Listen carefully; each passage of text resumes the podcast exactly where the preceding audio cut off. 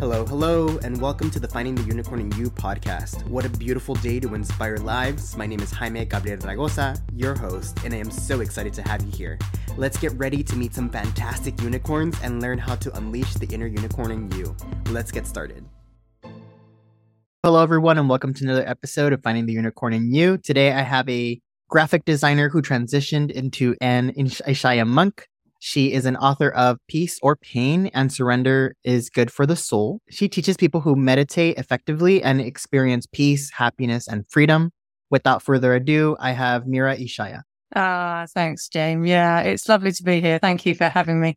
Of course, I'm really excited to have you here, and I'm really interested about the whole Ishaya monk. So, why don't you tell us a little bit about what led you from being a graphic designer to going into this field? Yes, I, I, think really, obviously, being a monk isn't something that you ever think you would necessarily become when, when you're young. Mm. But for me, it was really, I, have spent most of my life being ill from one thing or another, from chronic sore throats and earaches when I was really small.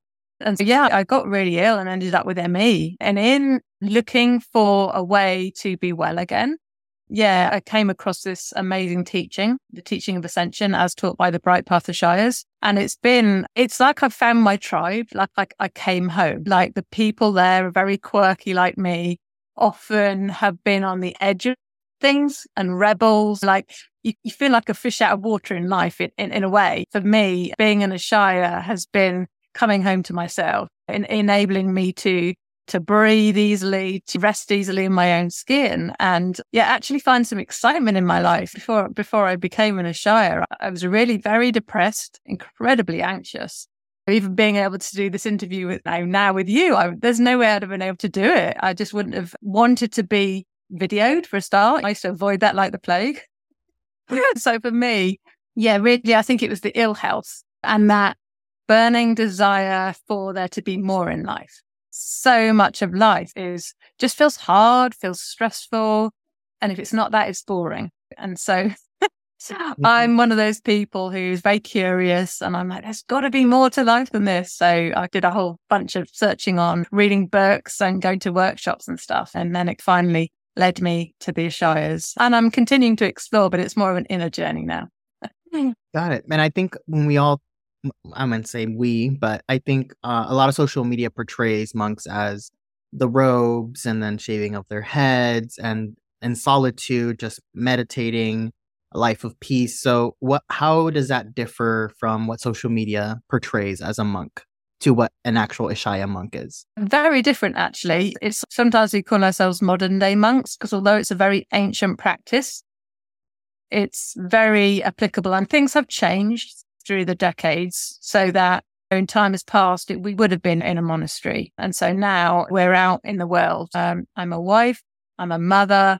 As you said, I was a graphic designer. So I'm just a normal everyday person, really. And an Ishaya monk is somebody who, for, for a start, we don't differentiate between male and female. There's not nuns and monks. We're all monks. But it's really just the fact that we want peace, but we also want clarity. We mm. want freedom. And we want kindness in the world. We want everyone to be able to be themselves and let go of all that judgment. So the practice that we use and teach enables you to, to go beyond the thinking mind. So you can have a very pure, clear experience of, of just pure awareness and being present now.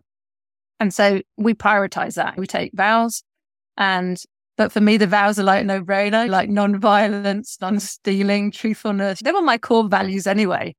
So for me, it was a very natural process to just live that, prioritize that. And that's really, for me, what an Ishaya is. That's amazing. And just having that type of lifestyle of inner peace and re- really wanting to just be positive and share that with others, I think is something that we all do want to achieve. And we all want to get that, but we get so distracted with materialistic things or like the grudges or people cutting us off in traffic. That we just get we lean into the anger into the bad feelings or not necessarily bad i don't think feelings are bad but the more negative feelings that kind of brings us down. Is there any things that you do to stay on the flip side and think things more positively? Yeah so in, in truth we go beyond thinking thinking is like a roller coaster. There's positive thoughts and then there's negative thoughts. And we're mm. like on this roller coaster through life, aren't we? And the, the mind, it's like the mind is running the show. And our practice is about going beyond the mind. It's a practice of ascension, which means going above or beyond. And so you can actually, in a way, we're training our mind. You go to the gym to train your muscles. It's an awareness muscle here. And we refine our awareness muscle and strengthen it through using the techniques, which are mechanical and automatic. So you haven't got to visualize anything. You haven't got to do any breathing techniques. You simply think it and you're present and with an expanded awareness. And then as you rinse and repeat, you start to sustain that experience. And, and, so we actually do about six months, sometimes more training before we, we are able to teach the techniques so that we're teaching from a really solid, stable place ourselves. So it's not about the concepts anymore. We all want peace. We, we all want love. We all want freedom, but it's going beyond that as a, as a state of being rather than just a fleeting feeling that goes up and down. Step off the merry-go-round mm. off the roller coaster and are able to be in a very grounded, spacious experience of peace and live our life from there and, and speak from there. So then it's like there's pure speech and pure action, not tainted by the mind's judgments. So we're mm. actually free then to live from our values, to say yes when you want to say yes and no when you want to say no and be kind even when someone's really rude to you because you're not in that triggered state of being anymore. You go beyond being triggered, which is quite remarkable for me because I used to be incredibly triggered. You know, I'd, I'd, I'd flip into anger so, so quickly. And more the anger was with my, with the people I felt safe with. I could be ultra polite to people outside of the house, but then I'd keep my distance to them. There wasn't that sense of connection. So it's quite a lonely place to be. So mm. I'm mm-hmm. very grateful that I found this teaching and I'm able to access a it's like a whole different operating mode forget yeah. the up and down you, you just and it's not boring it's so en- enlivening and fresh and brand new in every moment because you're present you're actually here you're not listening to essentially the voice in the head is just a radio station blaring out that we're paying attention to mm-hmm. and as you get a little bit of space in between you and that voice and you start to recognize that you're not that you're the awareness of that then it's easier life's easier it's interesting that you say that because I just had an interview with someone and she was saying both you and her have the commonality of you have to take yourself out of like the forefront of where you're going and you look at the bigger picture. What she referred to it was a dream state. You're out of the physical, more in the dream state, looking at everything as a whole so that you're not too attached to what's going on. Because I think a lot of us, like you said, we get attached with the feelings of the roller coaster up and down, but you really need to take yourself out of that, not take life so seriously in every single moment. Like it's not that it's not that big. Okay, so something happened minor that an a minor inconvenience.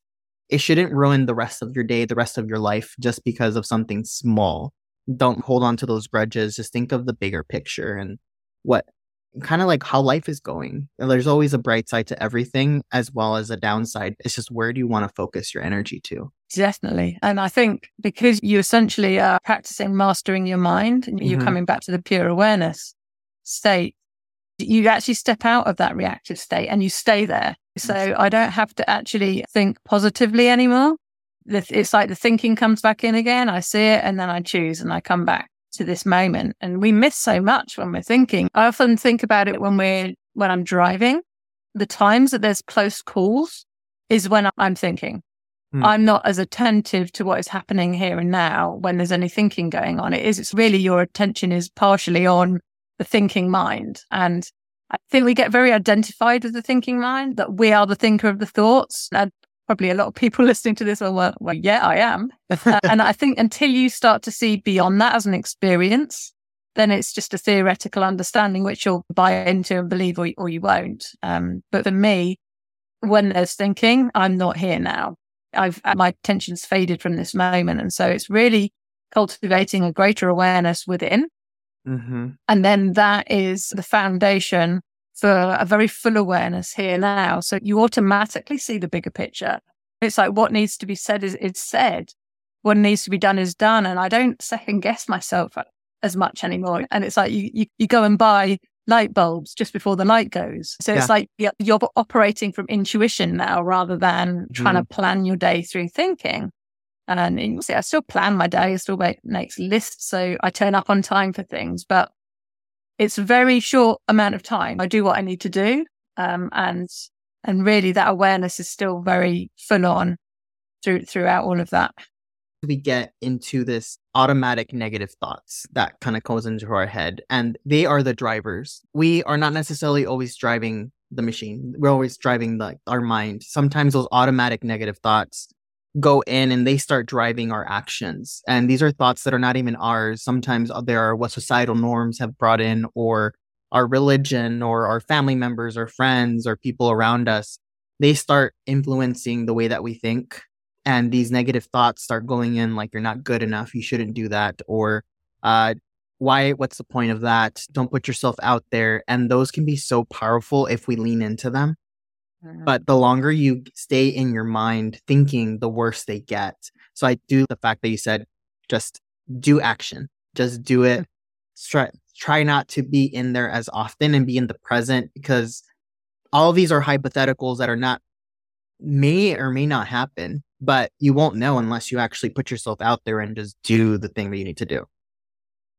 Yeah, definitely. And for me, it's simplified life. Life is so much easier and more simple because I'm only ever doing what's in front of me here now. Mm. Sure, I still go off on thoughts sometimes. I'm not pretending that I'm enlightened or anything, but it, it doesn't hook my attention for very long. And, and I hmm. love the, the ability to that. And even people who just learn these techniques. It's not like I've been practicing these since 2010 and mm. teaching since 2012 but its consciousness is expanding. And so those that are coming to learn now, it's like they're way more advanced than I was when I came to this. so as consciousness expands, it's expanding for everybody. Yeah. And any one of us becomes more present and we're doing that for everybody. So for me, it's that gift that we obviously we get to receive for ourselves, but it's really more about giving that experience away and, and helping others so that they can raise their level of awareness, their conscious awareness and have an easier life too. I love that. I completely love that. And I hope to get to that level of thinking one day. I know that's not, you're never going to get to perfection, but at least as close of consistency as possible. Cause that's something that I'm still working on is growth mindset, having really a positive mindset and not allowing the little small things get to me. So I aim to get to that point. In life, we all go through several transitions, and you just mentioned a few that you've went through the this whole mindset change, the into the whole Ishaya monk lifestyle and how was let me actually rephrase that. What would you, you say was the most shocking transition that you went through that kind of you weren't really expecting to happen? I, I think the hardest thing i've had to go through is when my ribs were broken. Broken ribs are horrible but the way my ribs were broken i was actually beaten. So it was uh, by, by somebody quite close in my life. I, I won't say who but so there wasn't just the physical injury, there, there was also the emotional, mm-hmm. massive overwhelm with what had happened and how it had happened. And also then the fallout afterwards. You, you expect somebody to be remorseful and shocked and apologetic. And it was the, the absolute opposite. It, it, the blame was turned on me. And that's probably the hardest thing I've had to live through. It was after I'd become an Ishaya monk. So I think we can still, we can have this idea that life's going to be easy, but challenges will always come to us. But for me, I find that the challenges are what help us grow. The, the challenges are, are, are what show us where we're holding on to something. In a way, the world and everything in it is a mirror for us. Mm. And so this was like a really, this was a really big event in my life that totally shook me to the core. And in actual fact, it's been an amazing thing that happened. Like I wouldn't wish it to have not happened. I'm really grateful that it did. It actually blew open a relationship with somebody and the relationship is now much nicer. It's much kinder. I realized I was actually, funnily enough, afraid of them before the event happened. And after I'm no longer afraid of them, strangely, mm. because it's like it cracked open the dynamics of the relationship and allowed it to change. And I think if I haven't been very practiced where my attention is and to not uh, judge the person, but at the same time, st- stand up for myself. That is not acceptable. This is not happening again. So it really empowered me. It enabled me to step up mm. and recognize where there were some dysfunctional patterns in the relationship and say no to, to some things, to put some boundaries in place. And so actually the relationship now is all forgiven and, and moved on. And it's, there's still some sticky patches within that relationship, but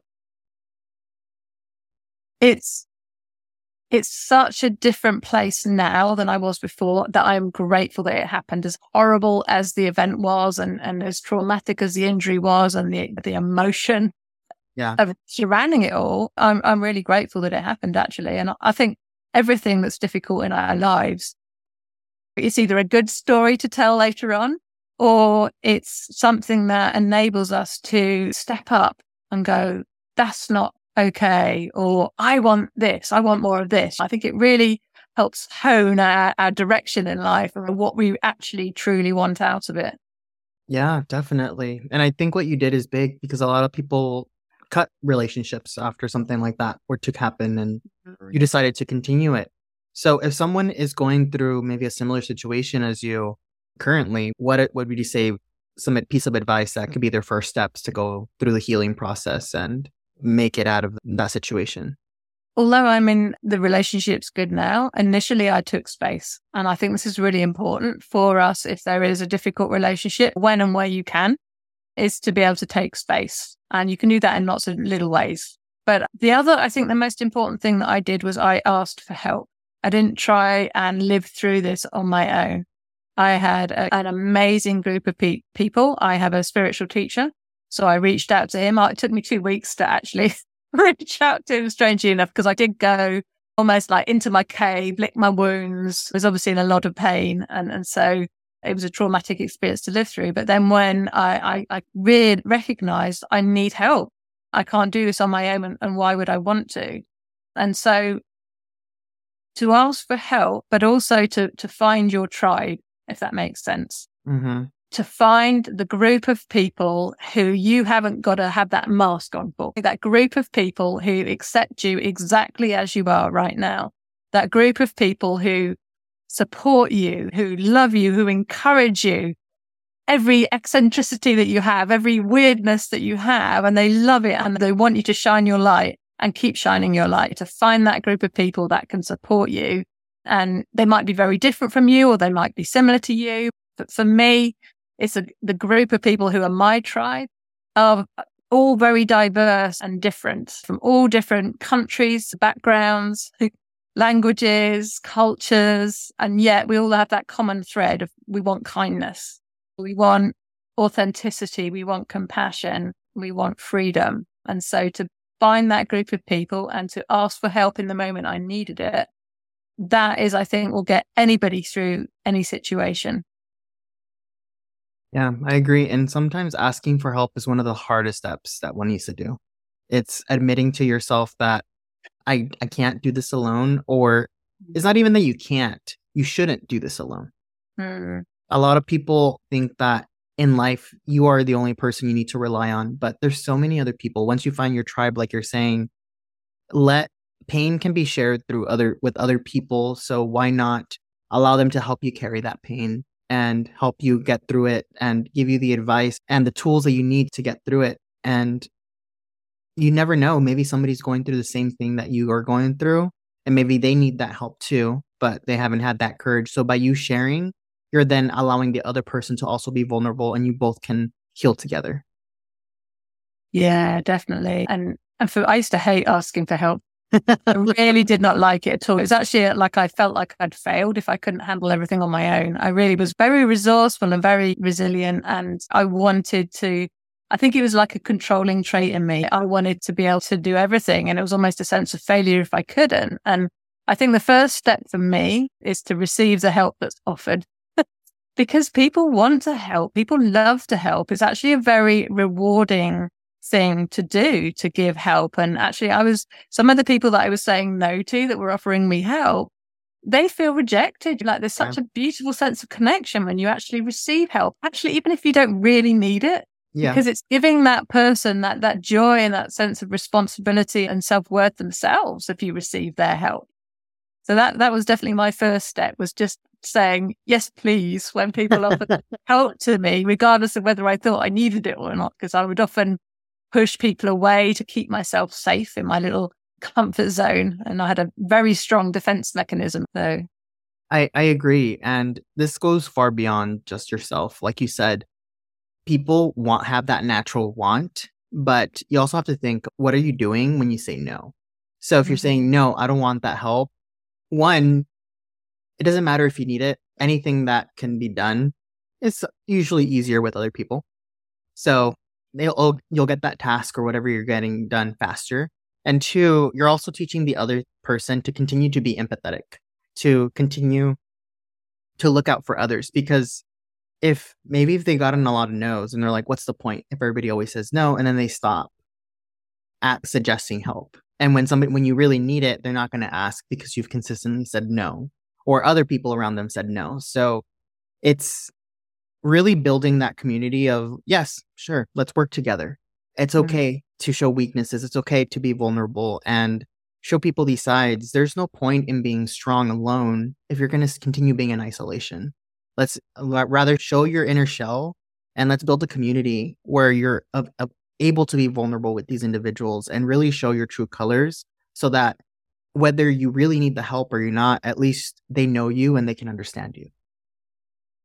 Yeah, definitely. And there's so much connection in that as well. And I think connection is healing. Mm-hmm. I think two people just sharing. And I know when I've had help offered and I've received it when I was first learning to say, yes, please, that that it's a two way street. The person who came and I think they offered a massage or something. I'd sprained my ankle, and they were we, we were on a, um, a meditation retreat, and she'd been sent to me because she was in her head. And mm. one of the ways to get yourself out of your head is to give service. So they're like, go and help Meera, go and, and they didn't say what to do, just go and see her and offer her help in some way or another. And it was a very good thing because it taught both of us a, a, really good lesson because I had a lovely massage, which was really nice and she was biting on something. She was struggling with something. And so she was sharing that. And then I shared my own experience and that really helped her with what she was struggling with. And so it was like we helped each other within that. And then the connection and the bond that you make with someone, because for both of us, we were in a very vulnerable place. And mm-hmm. so it was lovely to be able to open up and talk with somebody that I might not have actually spoken with otherwise because she was very quiet and I was quite shy too. You don't yeah. always connect with the people so readily when if you're both shy. I completely agree. And yeah, and it's it, you just open a brand new opportunity of mm. creating a friendship that you never would have had, like you said, unless you tried. Mm. That's amazing. and with all of the knowledge that you've gained so far, if you were to go back and give yourself one piece of advice, what would you tell yourself? I think for me, it would be to say there's nothing wrong. There's nothing wrong with me. I think I've, I felt like there was something intrinsically wrong with me. I was always on the edge of groups at school. I was bullied a lot at school as well. And I really felt I didn't fit in, that people didn't like me. And so I learned that there was something wrong with me, that everyone else seemed to know the rules of life. It, it really felt like everyone else had been given this book mm. and, and, these instructions and nobody had given them to me I didn't I just didn't seem to understand the rules within the certainly the school environment. And alongside of that would be for me is to look for the answers within. Mm. I think we so often look to the outside world for solutions and to feel good about ourselves, to be validated by other people. But seeking love, for example, love isn't something that we give and receive. It's, it's not something you trade. It's its natural state of being that's within us. And when we connect in with our own self, our own experience, if, if you like, We're, it's like we're the essence of love and we're searching for it on the outside and we keep missing it because we're looking in the wrong place. And when you come back to your own heart and you look within and you find yourself and you explore yourself, you really get to know who and what you are, connect with love, and then it shows up on the outside. So for mm-hmm. me, I wish I had known earlier that not to keep looking to others to validate me, not to look to somebody else for love. For me, it's like it's within. I explore it here and then people just are loving towards you. It just changes that that dynamic because I think so often we look in the wrong place for things. We we look for the end result. We look for the the external expression of what's happening within us. Um, mm-hmm. And and when we can turn that around and come back and explore within to that, the pure awareness, the stillness and silence within us, then it just everything lines up in the world around you much more readily and you slip into the flow then. You're not trying to be liked anymore. And mm-hmm. so you tend to find that people like you because I think the people we like, the people we admire, those that are more comfortable and confident within themselves, aren't they? When they're just being authentic. Mm-hmm. The best art in the world is when somebody's, regardless of whether they're in a traumatized state or a happy state, is when they literally share the experience they're having right now, unedited. I've spent so much of my life with a mask on and editing, and, and nobody's liked me for that. And then when I took the mask off and put my heart back on my sleeve, which is where it was happier anyway, I, I find that people warm to me more. I'm not trying so hard to be liked and, and fit in. I'm more comfortable in my own skin. And that for me allows other people to be comfortable in their own skin. And I learned to be that way by hanging out with people who'd already learned to be that way. So it's like we learn to be that way and then we share it so others can see it's possible too. I love that. And yeah, it's just being yourself, being your authentic self and not thinking something's wrong with you. And I, I felt the same way. I was also bullied in high school um, to the point where I even became suicidal just because I just didn't want to keep going through that. And um, it was really hard to navigate through life not knowing. And I was, people wouldn't even know because I was actually very popular in high school. I was well known and but i still had a group of people that would bully me around so i had this like mask on like you said pretending everything's okay trying to blend in assimilate but inside it was that that little sad clown face like really showing the opposite side so it's it wasn't until college when i really found who i was and even after college actually in my most recent years that i actually really honed into who Jaime is and who I am and how to be my authentic self, I really started truly being happy and uh, started getting people around me that actually I want to be around me, found my clan. And it took some time, but it is a heavy process to go through. When we find ourselves, it just enables us to have a much more rested experience. Mm. Like we, it, it, takes the trying and the controlling out of the experience, I think, doesn't it? And yeah, I, I, love authenticity. And I think everybody, like the diversity of everybody in the world, I, I think everybody has their natural skill set and talents and way of, of speaking and expressing and being in the world. And I think if we encourage that, every every problem that we have that needs to be solved in the world will be solved by by allowing everyone to simply be themselves. Because otherwise, the school environment at the moment, it, it, it's like this cookie cutter thing, isn't it? it, it everybody's all, all robots. Like we're all having to regurgitate knowledge. And that's not wisdom is a heart centered experience. And I think we have access to all the wisdom in the world when we get to know ourselves, when we get to be ourselves. And then we get to then live our purpose, live the role that we're meant to live. And, and I think, I don't think anything's an accident. I think the experiences I have being bullied, I think have all contributed to the experience and the person I am now. I really wouldn't have it. At one point, I would have, the old me would have said, no, I want it all to be different. I wish that hadn't happened. If that hadn't happened, life would be easier. And now I'm recognizing that I'm glad all that happened. It's grown a sense of empathy, of, of kindness, and a really strong desire for us to do it differently for us to accept each other, to respect each other, and to harness those skills and talents that we all have. Teamwork's always more effective than when we do stuff on our own. Mm-hmm. And I completely agree with you. I think if I had to go back and relive my life, I think I would go the same route.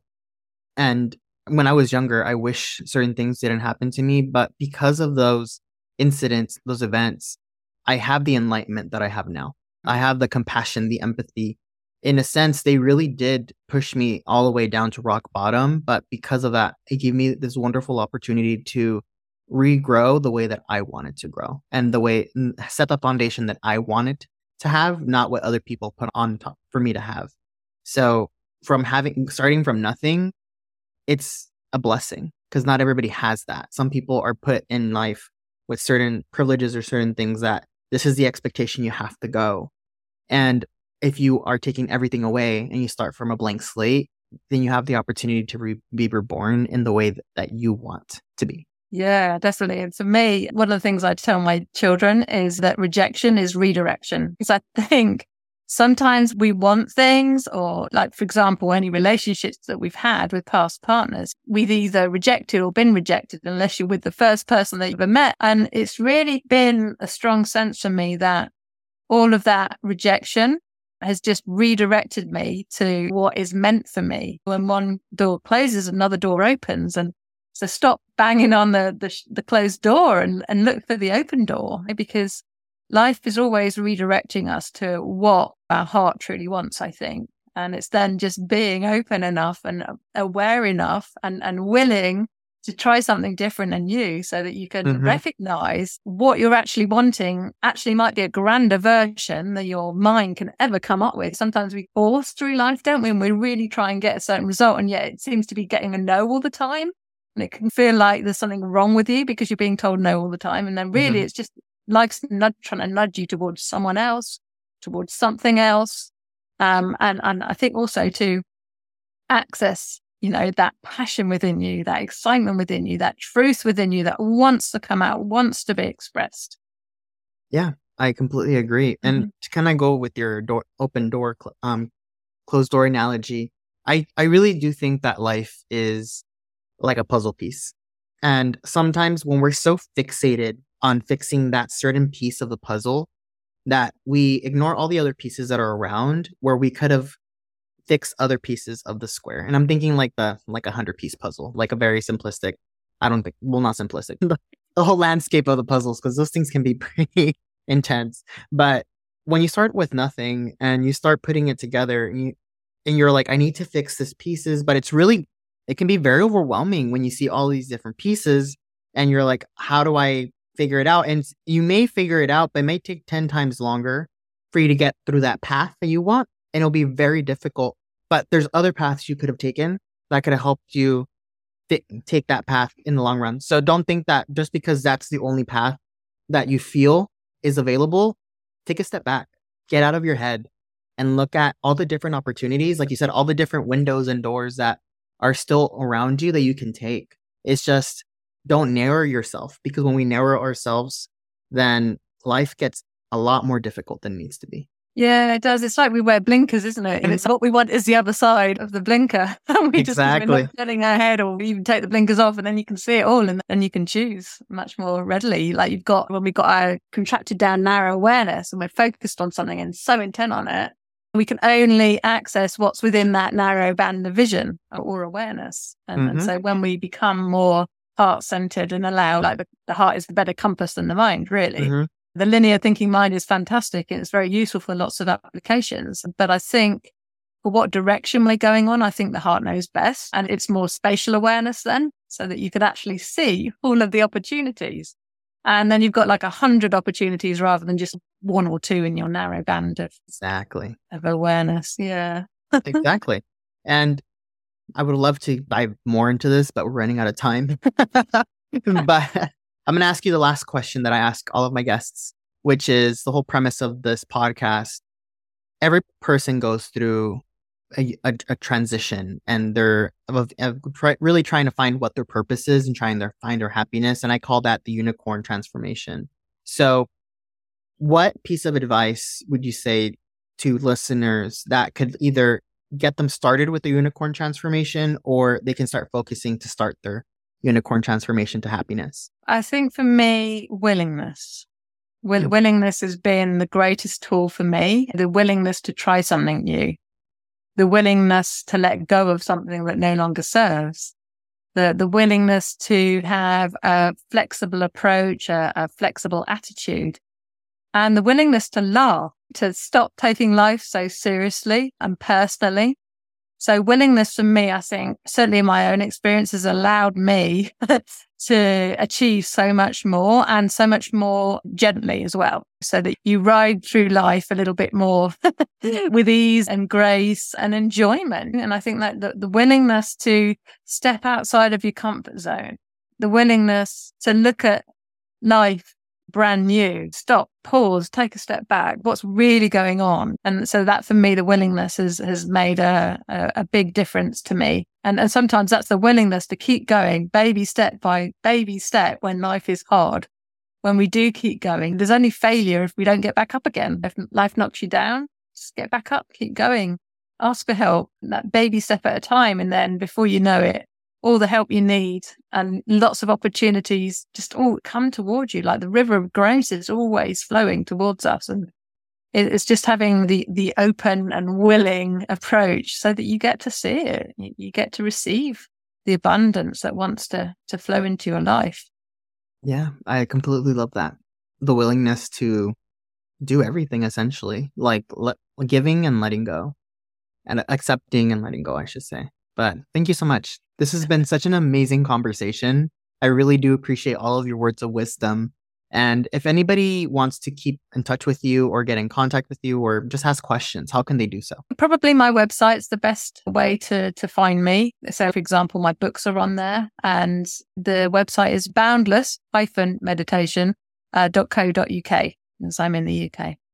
And then there's an email where they can connect with me. My email and everything's in the back of my books as well, which you can find on Amazon. Perfect. And for the listeners, you can always go in the show notes and all of the links will be placed there as well. And if you go on my website, you go under the Unicorn Wall of Fame, you'll actually see Meera on there with her picture and all the links. And just a friendly reminder all episodes come out every Friday at 7 a.m. And don't forget to leave us a five star review so that this can continue getting pushed out to many others. Meera, thank you so much for your time and all of your wisdom. And I really appreciate everything. Oh, thank you. Yeah, it's been amazing being on here and having a chat with you. Yeah, you're very insightful and I love what you're doing. I love the, the theme uh, of your podcast. I think it's amazing to, to bring that what we all want to talk about, but in a very flamboyant and creative way. it gets people's attention, you know, it gets them to get the juices flowing and, and actually go for what they want.